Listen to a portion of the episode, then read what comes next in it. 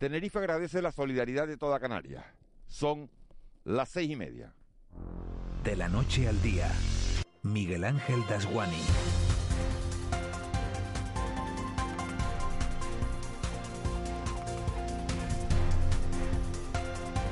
¿Qué tal? Buenos días. Nada mejor para esta semana que celebramos el Día de Canarias que comprobar cómo cuando una isla tiene problemas, las otras siete se ponen a disposición para ayudarla. El incendio de Arico en Tenerife pudo ser estabilizado ayer y con toda probabilidad será extinguido hoy gracias a la actuación coordinada de equipos procedentes de todo el archipiélago.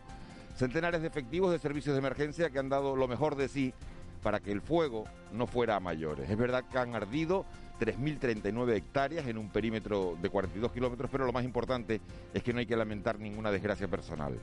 En las tres horas de radio que comenzamos en este instante les vamos a ofrecer la última hora de ese incendio de la mano de Sebastián Martín, alcalde de Arico, y vamos a contactar también hoy con la consejera de Asuntos Sociales del Gobierno de Canarias, Noemí Santana, para abordar el futuro de los menores migrantes no acompañados que tenemos ahora mismo en este archipiélago, de los que se ha tenido que hacer cargo la administración. La llegada de 1.500 menores no acompañados a Ceuta hace unos días ha vuelto a poner sobre la mesa el desajuste que originan este tipo de migraciones. En Canarias hay actualmente 2.500 niños y niñas en esta situación y a nadie ha parecido importarle hasta la fecha. Sin embargo, las imágenes que vimos la semana pasada en Ceuta se han llevado al gobierno de España a tomar algunas medidas con carácter urgente. En la parte más humanitaria, Ricardo Ibarra, director de la plataforma Infancia, nos va a contar la importancia de garantizar los derechos de todos esos menores ante crisis como las que hemos visto.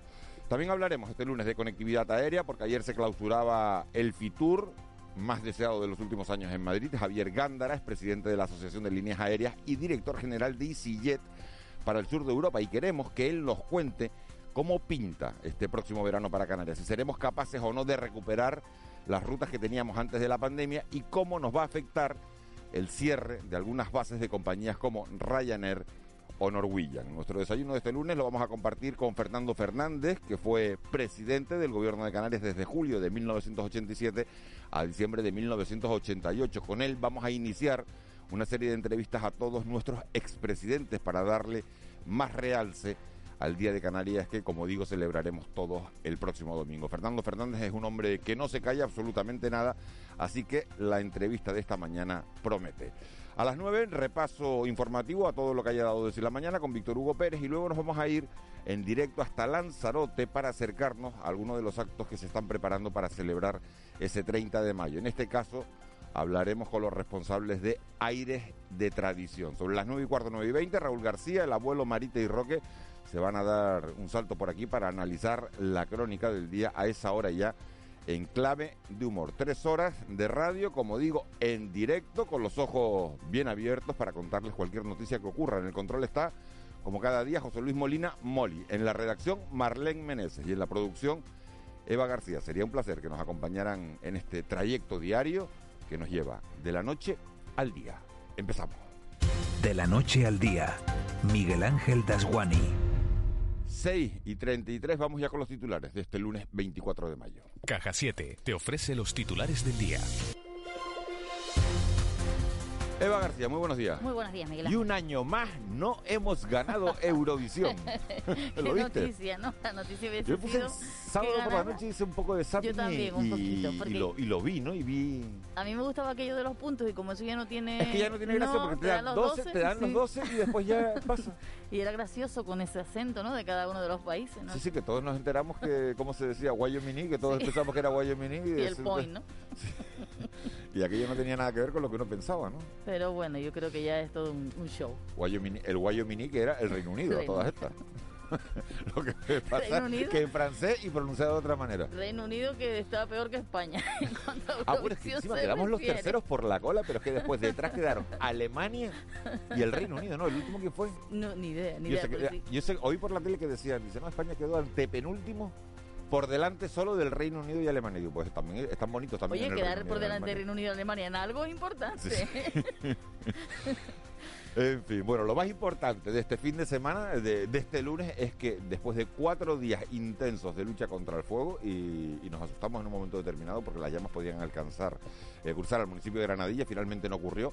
Podemos dar por estabilizado, se ha podido dar por estabilizado en las últimas horas el incendio de Arico. El gobierno de Canarias ha dado por estabilizado el incendio forestal declarado desde el jueves en el municipio Arico y que ha afectado finalmente a 3.029 hectáreas en un perímetro que alcanza los 42 kilómetros.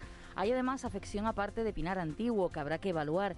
En una comparecencia, el consejero de Seguridad, Julio Pérez, ha asegurado que el peligro se aleja, aunque reconoce que aún no se podía dar por controlado, puesto que había un, puntos calientes. Se mantendrá el nivel 2 por lo que la gestión seguirá siendo asumida por el Gobierno de Canarias, aunque hoy se revisará esta situación por si hubiera cambios. El incendio, por tanto, está estabilizado, el peligro se aleja, pero se mantiene el estado de alerta. Desde el estado de alerta me refiero a la organización del Gobierno, del Ayuntamiento, del Cabildo, de las autoridades para hacerle frente. Eh, eh, que esté estabilizado significa que aún no está en la siguiente situación, que es la de incendio controlado, y no lo está porque aún subsisten puntos calientes, hay lugares en donde hay la intensidad todavía del fuego en algunos, aunque ha descendido mucho. En cuanto a los medios, continúan trabajando sobre el terreno 100 efectivos y se ha retirado una unidad de la UME, el equipo Presa y Bravo del Cabildo de Gran Canaria. Y han continuado los mismos medios aéreos durante todo el fin de semana, salvo un helicóptero que se retiraba ayer domingo para retomar las labores de rescate que puedan producirse. Hablamos en total de siete medios aéreos y a nivel técnico, tras garantizarse la estabilización en los lindes del municipio de Granadilla, sigue preocupando la zona del barranco de Tamadaya, de muy difícil acceso. Ahí se van a centrar los esfuerzos lo explicaba el ingeniero Pedro Martínez. Y lo que nos sigue preocupando puntualmente son eh, esta, zona del Barranco de Tamadaya y la parte alta que, han saltado reproducciones puntuales y activas. ¿Qué pasa? Muchas de las líneas de aquí, de aquí no están totalmente cerradas, por eso no hablamos de, control. El incendio está estable, no avanza, eh, los medios están vigilantes y actúan sobre los focos que se van levantando, pero si desapareciera, digamos, el control que estamos haciendo con el personal, si se reproduce tiene libre, libre, eh, libre avance. Las labores intensas que se han venido desarrollando por parte del dispositivo de extinción han tenido como aliado el tiempo en las últimas horas. La reducción de la temperatura se ha unido también a una reducción de la fuerza del viento y un incremento de la humedad, la humedad relativa en esta zona. Desde el Cabildo de Tenerife, Pedro Martín ha recordado que los equipos van a seguir trabajando durante toda esta semana, de ahí que se mantendrán los cierres de pistas forestales en esta zona desde el inicio de la dirección en tierra de todos los operativos de, eh, extinción de los incendios van a seguir trabajando, eh, no solo los próximos días, en las próximas semanas. Este es un incendio muy extenso en, lo que, en el que es muy probable que si evoluciona favorablemente a partir del día de mañana o pasado, luego pueden ir apareciendo circunstancialmente determinadas fumarolas, determinados aparentes rebrotes que son normales, pero en los que hay que actuar de manera inmediata para evitar futuras complicaciones. Bueno, pues todo eso con lo que tiene que ver con el incendio, lo que tiene que ver con la pandemia, llegan buenas noticias también. Por primera vez en mucho tiempo bajamos no de los 200 contagios, sino incluso, Eva, de los 100. Hemos tenido en las últimas 24 horas 79 contagios y ningún fallecido. Se trata del número de contagios más bajos en un día desde el 22 de noviembre, según los registros de la Consejería de Sanidad del Gobierno de Canarias. Además, por segundo día consecutivo no se han producido fallecimientos asociados a la pandemia. En Tenerife ha habido 38 contagios más, en Gran Canaria 26, Lanzarote 11, Fuerteventura 2 y también dos nuevos casos en la isla de La Palma. La incidencia acumulada de casos nuevos en los últimos 14 días es de 80,29 por 100.000 habitantes y en los últimos 7 de 40,76. Y hablamos ahora de vacunas. Los menores de 60 años podrán completar su inmunización con AstraZeneca firmando un consentimiento. Así lo ha manifestado la ministra de Sanidad, Carolina Darias, refiriéndose a la decisión del Comité de Bioética de España, que considera recomendable que los menores de 60 años que hayan recibido la primera dosis de la vacuna AstraZeneca y rechacen completar la pauta con Pfizer, firmen un protocolo de consentimiento informando si eligen una segunda dosis con AstraZeneca. Para la ministra, esta decisión respalda lo anunciado por Sanidad. Esa fue la propuesta que hizo esta ministra al Consejo Interterritorial, por tanto entenderá que tremendamente, digamos, razonablemente satisfecha con el, comunicado que ha hecho el Comité de Bioética, quien quiero aprovechar para agradecerle el trabajo y el compromiso que siempre han tenido con la estrategia de vacunación de este país. La ministra que hacía estas declaraciones tras visitar el fin de semana la sede de la Fundación Iriche en Telde, que lucha contra las adicciones. Su presidente Jorge Hernández explicaba que con la pandemia se ha duplicado el número de personas que han solicitado la ayuda. Nosotros estamos duplicando el número de atenciones en este momento. Estamos muy preocupados porque en este momento no es, en el primer trimestre hemos aumentado el número de demanda en un 46% y eso es, grave, ¿no? Que eso se visibilice, que se sepa que está... y las gasolineras low cost que se hacen poco a poco con un hueco en el mercado. En los últimos 10 años su instalación ha aumentado un 10%. Sus propietarios defienden la calidad de su combustible. Asegura que utilizan el mismo que una estación de servicio tradicional porque todas compran la gasolina en centros de almacenamiento comunes. Manel Montero, director general de Grupo Moure, mantiene que las críticas que reciben se deben a la diferencia de precios entre 6 y 18 céntimos por litro. El único secreto por el cual se, critica esta, la caída del carburante es por la diferencia de, precios que podemos tener en los, en los monolitos, las estaciones que trabajamos bajo el concepto low cost respecto a las estaciones tradicionales que nos han acompañado los últimos 30-35 años. De casa con la sonrisa puesta. ¿Quieres vivir la vida en plan fácil? Descubre un mundo de ventajas entrando en cajasiete.com barra en plan fácil y da el salto a Caja 7. Salta conmigo, digo salta, salta conmigo.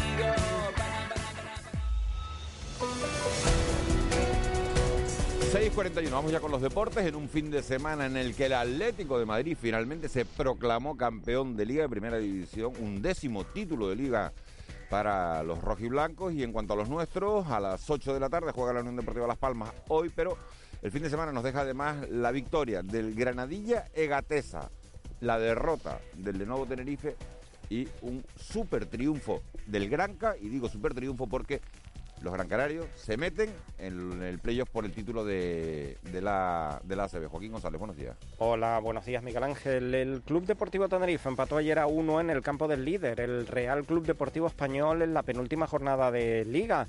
Con nada en juego, clasificatoriamente hablando, los insulares realizaron un partido muy completo y se adelantaron en el marcador con un tanto de Carlos Pomares cuando apenas se llevaban cinco minutos. En la segunda parte igualó Raúl de Tomás para el cuadro catalán. Un Club Deportivo Tenerife que dará oficialidad en los próximos días a la continuidad o no de Luis Miguel Ramírez en el banquillo de cara a la próxima temporada. El turno para la Unión Deportiva Las Palmas será hoy, día en el que se disputa el grueso de la jornada en la segunda división. Los amarillos recibirán al Albacete a partir de las 8 en el estadio de Gran Canaria, un partido sin nada en juego, pero que les contaremos por supuesto aquí en Canarias Radio, nuestro Todo Goles Radio. Lo que parece cada vez más claro en el conjunto Gran Canario es que Pepe Mel seguirá en el banquillo en la próxima temporada y es que el propio técnico explicó que se ve al 100% en el eh, proyecto del próximo curso. El fútbol nos dejó también este fin de semana una alegría para el filial de la Unión Deportiva Las Palmas que igualaba a cero en casa ante el Recreativo Granada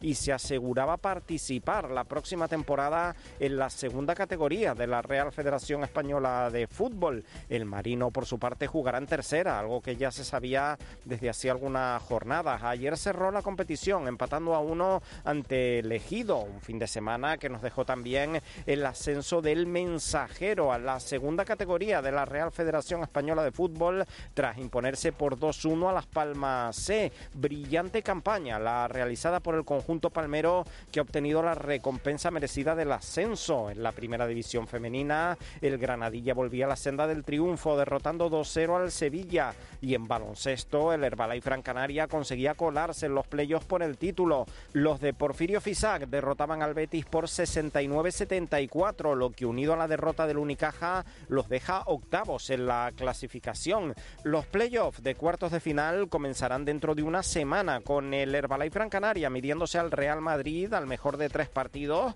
con factor cancha en contra y el Lenovo Tenerife enfrentándose al Burgos, en este caso con factor cancha a favor.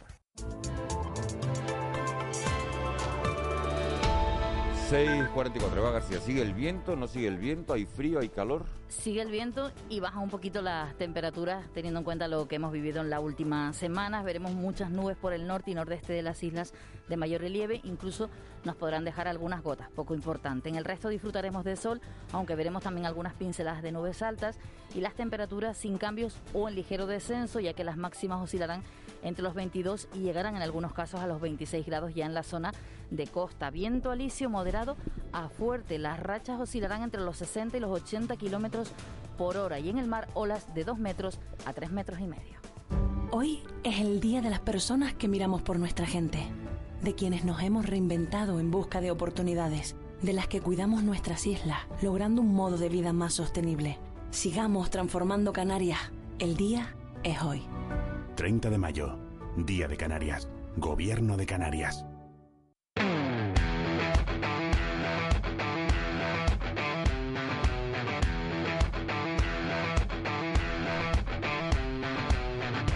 Loro non sanno di che parlo, vestiti sporchi fra di fango, giallo di siga fra le dita, io con la siga. 6.45, 7 menos cuarto. Marlene Meneses, buenos días. Buenos días, Miguel Ángel Dajuani. ¿Esto es Italia? Sí. Súbelo, Molly. Per quest'ora mi sto allenando e buonasera, signore e signori, fuori gli attori, vi conviene. Claro, yo no lo vi, pero teniendo música italiana y viendo este ritmo, intuyo que son los ganadores de Eurovisión. Así es, y además previamente fueron los ganadores del Festival de San Remo con esta misma canción. Ah, con la misma. Con la misma canción se fueron a San Remo, ganaron y luego esa misma canción la llevaron a, a Eurovisión. En San Remo de este año, en tu, Sí, digo, ¿no? de este año, Por sí. lo menos. Y estuvieron actuando, se, con- se dieron a conocer por actuar en Factor X en 2017 en, en Italia. Y ahora todo el mundo los va a conocer por buscar la lentilla encima de la mesa. la lentilla o, o alguna otra cosa que dice que se le cayó. Estaba puliendo la mesa. Se han hecho, él la se han vio hecho- se han sucia hecho y se virales en internet. ¿no? Bueno. Que me ha hecho mucha gracia. Hay uno que es el batería, que ya le llaman el Mario Vaquerizo. El pobre chico tendrá su nombre, su padre y su madre le han puesto un nombre, Y es pero aquí clavado en Mario España Vaquerizo. es Mario Vaquerizo. Todo el mundo en las redes, el Y ese es meme el que era le da Mario una patadita, una patadita al, al de otro al lado porque que está buscando la lentilla y le dice, oye, que te están enfocando, que, Sí, tú que te está buscando la lentilla, saluda.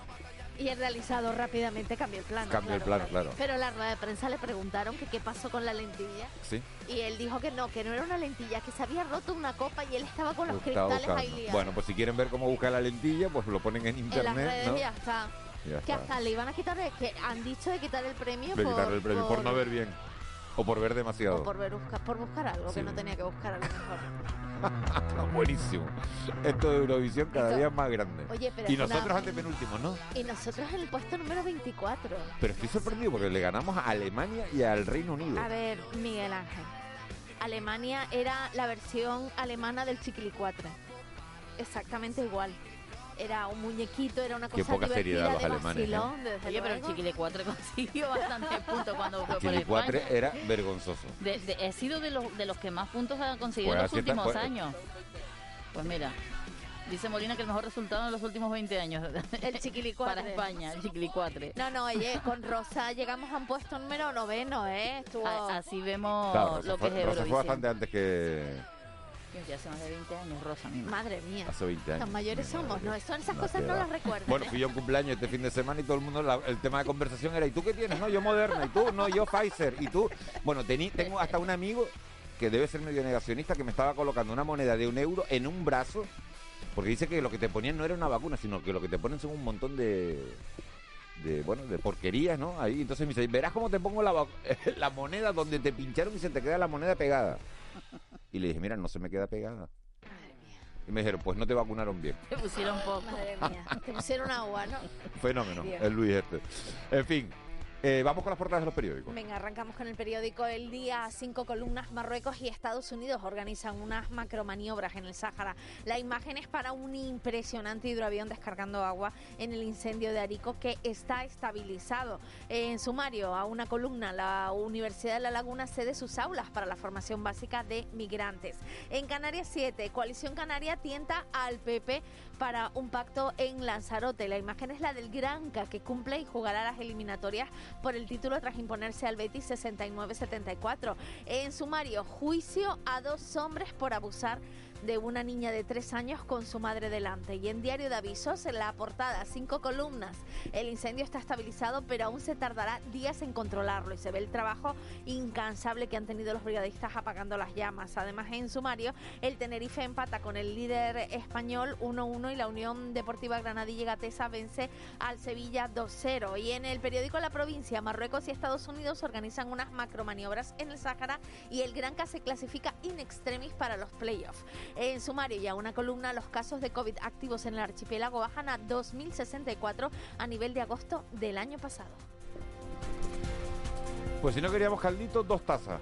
Teníamos problemas diplomáticos con Marruecos, que se ha llevado a su embajadora de Madrid, y ahora Marruecos y Estados Unidos organizan, según publica la prensa, tanto el día como la provincia en primera página, cinco columnas, unas macro maniobras militares en el Sáhara sin contar con España.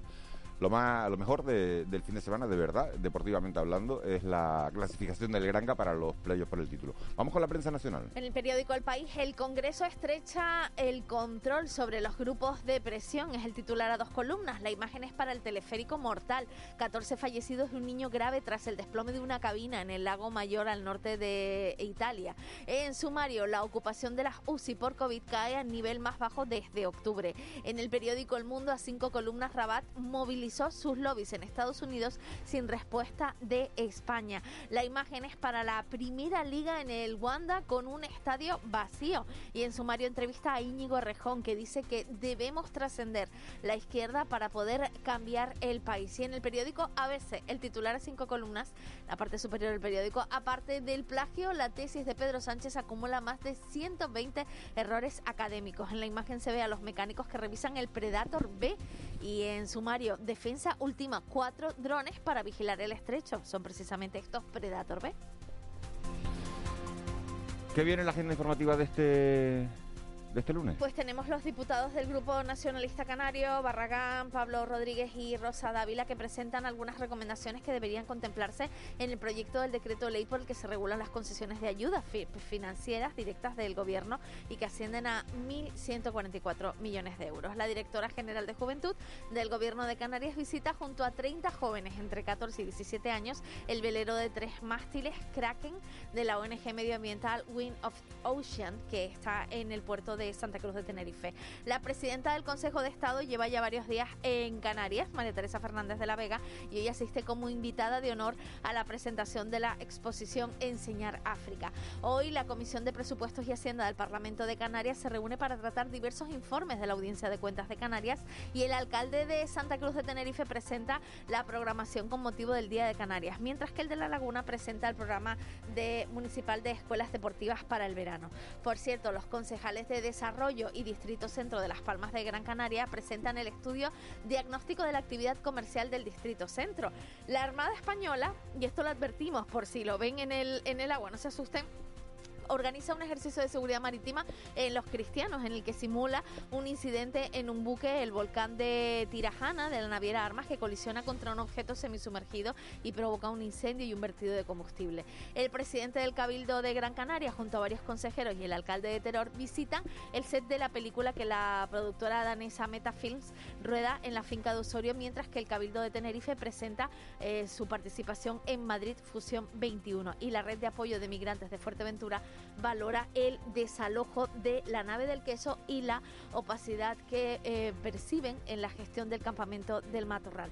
Y por cierto, esta tarde, sobre las 8 de la tarde, se presenta el documental Cuánto vale una ballena, rodado en las ocho islas del archipiélago en el Museo Elder de la Ciencia.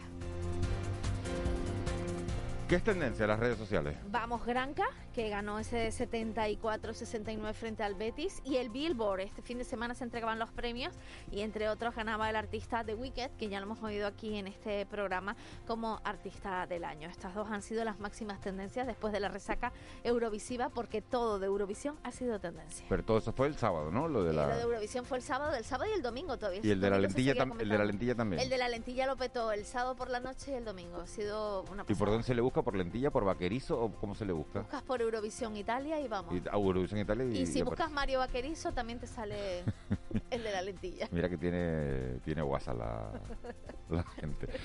Vamos con, con alguien más serio, con José Miguel González, que tiene ya la crónica económica. Economía en dos minutos.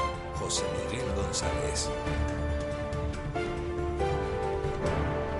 Bueno, ya saben ustedes que José Miguel González los lunes nos hace un repaso de lo que nos va a traer la, la semana y esta semana llegan las estadísticas de pensiones, también las de dependencia y la encuesta de ocupación hotelera, entre otros datos. José Miguel González, buenos días. ¿Qué tal? Buenos días, Miguel Ángel. Como cada lunes empezamos la semana teniendo conocimiento de la planificación de la publicación de los datos con los que nos vamos a encontrar. Hoy lunes, por ejemplo, el INE dará a conocer la encuesta de ocupación hotelera, así como su índice de precios e indicadores de rentabilidad. Mañana martes, aparte de que en España tendremos acceso al índice de precios industriales, el ISTAC publicará la estadística de pensiones contributivas, las ofrecidas por el transporte marítimo, así como las que se ofrecen a su vez por el sistema de autonomía y atención a la dependencia. Por su parte, los servicios estadísticos de Alemania presentarán los datos referidos a la evolución del Producto Interior Bruto, así como sus expectativas empresariales. Ya en mitad de semana, el índice de cifra de negocios empresarial tomará el protagonismo del INE. Lejos de aquí, en Singapur, nodo logístico y comercial mundial por excelencia, se dará a conocer el PIB, donde se prevé un ajuste a la baja de 0,2 puntos porcentuales. El jueves 27, momento para conocer la estadística de hipotecas, así como la de producción y consumo de energía eléctrica. En Europa se publicitará el clima empresarial de la zona y en el lejano oriente, más concretamente en China, se conocerán los beneficios industriales. Por su parte, en los Estados Unidos de América será presentada la evolución del PIB correspondiente al primer trimestre del año. Y finalizamos el viernes con la publicación, por un lado, del índice de comercio al por menor, en donde Canarias parte de una situación de clara desventaja frente al resto de regiones españolas, y por otro, el índice de precios de exportación e importación de productos industriales, por parte del ISTAC se añaden dos datos importantes que se centran en la afiliación a la seguridad social por islas y municipios, junto a la estadística de licitación oficial de construcción. Y en la zona euro, aparte de dar las expectativas de inflación, se pondrán a disposición índices de confianza, tanto correspondientes a las empresas como a los consumidores. Y esto es todo. Feliz lunes y mejor semana. Hoy es el día de las personas que miramos por nuestra gente, de quienes nos hemos reinventado en busca de oportunidades de las que cuidamos nuestras islas, logrando un modo de vida más sostenible.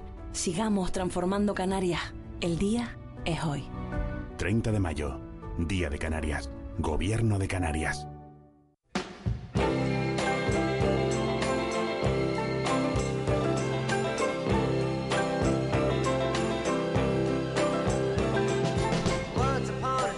...6.56... ...24 de mayo...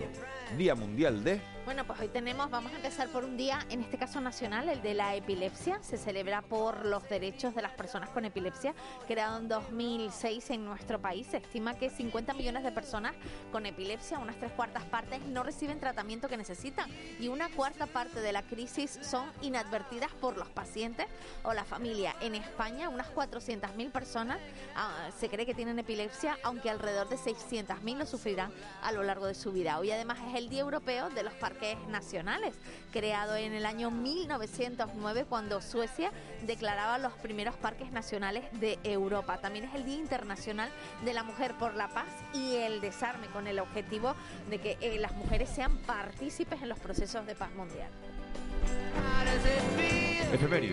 En 1758 se concluyen las obras del polvorín de regla en Santa Cruz de Tenerife. Además, en 1880 Chili Naranjo cumple su sueño de abrir en Gran Canaria el Museo Canario, un espacio revolucionario dedicado a la investigación científica y a la antropología. Además, en 1903 nacía Domingo Pérez Minic, uno de los grandes escritores, actor y director teatral que hizo trabajos tan maravillosos como la revista Esperide, Pajaritas de Papel o Gaceta de Arte.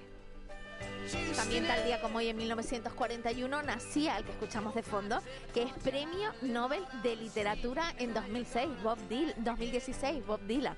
No sé si se acuerdan la que se montó, que no fue a recoger el premio, luego se lo entregaron unos meses después, ya entrado el año siguiente, cuando fue a tocar en Estocolmo, además no quiso que fuera la prensa, estaban pendientes de si entregaba su discurso o no, porque si no lo entregaba le tenían que retirar el premio dotado con cerca de 900 mil dólares. Bueno, ha habido un follón con, con el señor Bob Dylan, que es músico, poeta y compositor estadounidense.